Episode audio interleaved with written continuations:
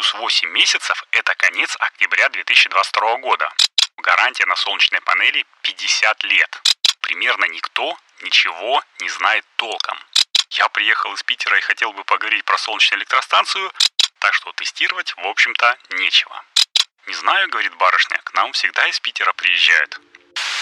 Всем привет! Меня зовут Игорь Шаверун, а вы слушаете первый русскоязычный подкаст о солнечной энергетике Solar News. Здесь я каждую неделю делюсь с вами важными и интересными новостями солнечной энергетики, иногда рассказываю связанные с возобновляйкой истории и отвечаю на вопросы, которые вы мне присылаете в Телеграме.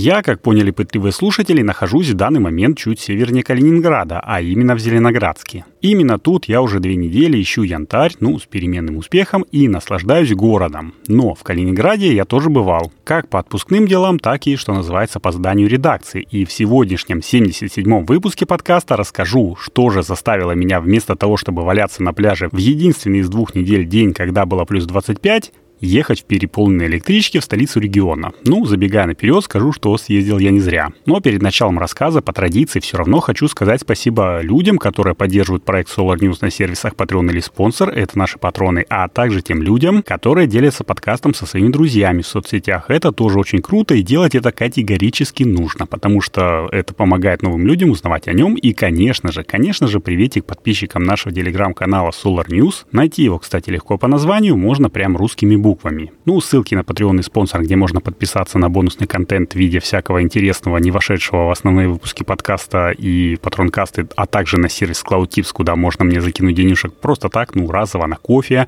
Они все будут в описании. И, как всегда, конечно же, проверяйте описание выпуска. Там всегда есть ссылочки на какой-нибудь дополнительный контент по теме, и иногда бывают бонусы в виде скидок и промокодов, ну, на какой-нибудь товар или что-нибудь вообще, в принципе, касающееся солнечной энергетики. Вот, ну, вроде все сказал, теперь буду начинать. Итак, зачем же я целенаправленно ездил в Калининград буквально пару дней назад? А я хотел посмотреть на первый в России солнечный фасад, который установила на многоэтажке местная компания Промтехсервис. Ну, первый-то по чесноку должен был быть в Уфе от компании «Стройгенерация», но эти ребята строили с нуля и, судя по онлайн-камере, до окончания еще когда Луны. А вот местные ребята — это подрядчики областного фонда капитального строительства, и объект им достался более лакомый с точки зрения сроков завершения. Я почему-то, если честно, думал, что установкой занималась фирма Unigreen Energy, но нет, оказывается именно Промтехсервис. Погуглил, пофактчекал, все так. Ну, они, кстати, получили за это дело второе место во всероссийском конкурсе «Энергоэффективный ЖКХ» из 100 претендентов. Но давайте по порядку. Итак, в октябре 2021 года глава регионального фонда капитального ремонта Олег Туркин сообщил о том, что при капремонте многоэтажки по адресу маршала Баграмяна, 18, ну, в Калининграде, соответственно, в рамках программы «Зеленый каркас Калининграда», объявленной губернатором области Антоном Алихановым, на вентилируемый фасад дома будет установлены солнечные панели. Уже к концу января следующего 2022 года панели были доставлены и в начале февраля смонтированы. На все это мероприятие область выделила 1 миллион рублей и по заявлению Олега Туркина 16 квадратных метров солнечных батарей, а если считать штуках, то это 8 панелей, ну где-то по 350-380 ватт, должно хватить на освещение мест общего пользования и экономии жителей, цитата, «нескольких тысяч рублей в месяц». Для понимания того, удачен ли эксперимент и сколько же на самом деле будут экономить жители на освещении, планировалось мониторить выработку и, соответственно, экономику в течение 8 месяцев, и после этого уже решить, продолжать ли дальше эту практику, ну, в смысле, ставить ли солнечные панели на другие дома, напомню. Февраль плюс 8 месяцев – это конец октября 2022 года. И судя по отчетам ФКС, все прошло удачно, потому что в марте этого 2023 года они уже написали, что в работе и другие объекты по этому профилю. А вот теперь расскажу я вам, что я увидел и узнал о солнечном фасаде Калининграда в июле 2023 года. Рассказывать буду в трех действиях, как в театре, а если быть более точным, то от трех разных людей. Итак, действие первое. Строители. Когда я подошел пофоткать панели, то заметил стайку строителей. Часть из них строили пандус, а другая занималась отделкой стены. Вот с теми, которые были у стены, я, в общем-то, и поговорил. Ну, они, понятное дело, знать ничего не знают, но кое-чего слышали от жителей дома.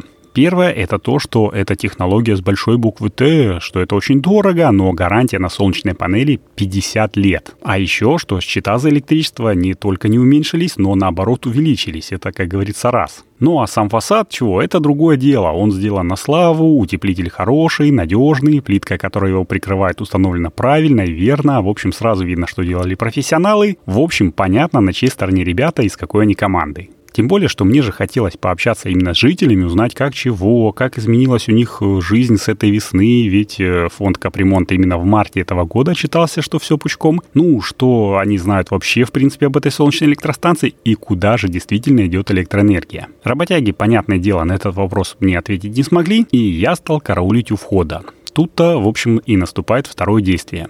Жители. Ждать мне, в общем, пришлось недолго, и у дверей я повстречал мужичка, ну, если не моего ровесника, то лет на 5, максимум 10 старшего, чем я. Он тоже, кстати, жил в Петербурге, зовут его Виктор. Мы с ним прошли в подъезд и немножечко поболтали. Он мне рассказал, что панели стоят уже примерно год. Повторюсь, я честно считал, что они подключены с марта этого года. А также то, что про них примерно никто ничего не знает толком. Ну, вроде как они должны вырабатывать электроэнергию то ли на освещение общей территории, то ли на художественную посветку дома, а в плане экономической выгоды так ее как не было, так и нет никакой. Сколько платили раньше за ЖКУ, столько и сейчас платят. Ну, понятное дело, с поправкой на повышение цен. Вот странно, подумал я, ни про накопители, ни про опыт подписания договора на микрогенерацию для этого дома я не слышал, так что версия с подсветкой меня немножечко, ну так, заинтриговала. И я спросил Виктора, как найти ЖЭК, чтобы поговорить с электриком. Ну, интересно же, как они подключались к общему счетчику, а там, в общем-то, глядишь, и на счетчик выработки на инверторе можно будет взглянуть. Ну, или хотя бы спросить про него, что там написано, что там навырабатывало. И тут наступает действие третье, заключительное. ЖЭК. Пришел я, значит, в ЖЭК, зашел в что-то типа инженерного отдела, а это вместо обиталища мужикотавров э, с такими, знаете, с гачными ключами оказалась контора, в которой сидели три барышни, ну, две из которых м, предпенсионного возраста. И когда я сказал, что я приехал из Питера и хотел бы поговорить про солнечную электростанцию, барышни почему-то обомлели, и заговорить со мной смогла только самая молодая. От нее толком узнать по технике тоже, в общем-то, ничего не удалось. Ей, в общем, техникой заведует электрик Анатолий, но он бывает в конторе только по пятницам. Все остальное время в разъездах, а я в пятницу уже в Питере должен быть, так что селяви. От барышни, ну, не буду называть ее имя, я узнал, что электроэнергия солнечных панелей должна идти на внутридомовое освещение, плюс, если будет оставаться что-нибудь, то на лифт. А еще узнал, что солнечные панели были установлены в августе 2022 года, вот это поворот, и ни одного дня не проработали, так что тестировать, в общем-то, нечего. Прикиньте, ни одного дня. Барышня сказала, что они подключены, но ток почему-то не поступает. Цитата. Ну, может, рабочие, которые делали фасад, какие-то кабели перебили. Тут я должен ворваться и пояснить, что хронологично сначала на дом устанавливали солнечные панели, а потом уже клеили утеплитель и сам фасад. Ссылку на фоточки, как это было, я приложу в описании выпуска. Посмотрите, там все очень красивенько, ну и, в общем, наглядно, как этот дом выглядит без фасада. Но возвращаемся. Мы, говорит барышня, вызвали фирму-установщика из Питера. Должны приехать, все проверить и починить. Странно, спросил я, почему из Питера? Не москвичи делали? Я еще тогда думал, что Юнигрин этим заведовал. Ну, не знаю, говорит барышня, к нам всегда из Питера приезжают. Тут как бы финал, занавес, поклон, я поблагодарил девушек и выдвинулся в сторону дома. Но для меня это, как вы понимаете, не было финалом. Я вот все думал о том, как можно потратить миллион рублей, отчитаться во всех региональных и центральных СМИ, что с пилотным проектом всесоюзного масштаба все хорошо, при этом сделав, по сути, очередной памятник солнечной энергетики. Как? А если вот будут спрашивать за результат, что отвечать, какие цифры давать? Опять, э, ну, лепить, рисовать чего-нибудь. Хотя, чего я спрашиваю, ведь контрольный срок эксперимента, напомню, конец октября 2022 это же уже кому-то руки должны были отрубить. Но Олег Алексеевич Туркин так и смотрит на меня с фотографии своего кабинета на сайте э, фонда капремонта. Подрядчики, которых он нанял, хвастаются о том, что они выиграли конкурс энергоэффективности в своей отрасли за проект, который ни секунды не работал и никакой экономии не принес. Извините меня, ребята калининградцы, но это какой-то сюр, просто и фарс.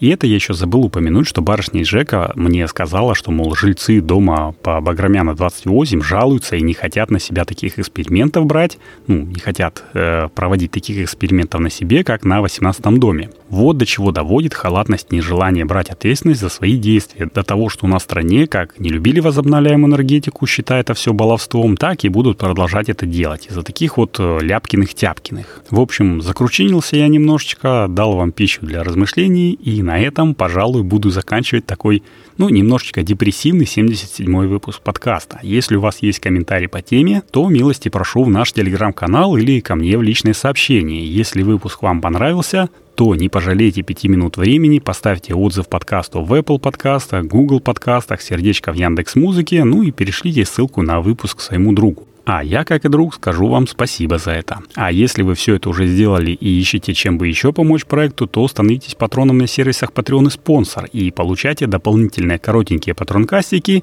и другой бонусный контент. А если захотите просто так перевести мне на кофе, который я очень люблю, то ссылочка на Cloud Tips тоже будет в описании выпуска. И теперь точно все. С вами был Игорь Шеверун и подкаст Solar News. Традиционно желаю, чтобы небо над нашими с вами головами всегда было ясным, мирным и солнечным. Надеюсь, услышимся на следующей неделе. Всем пока.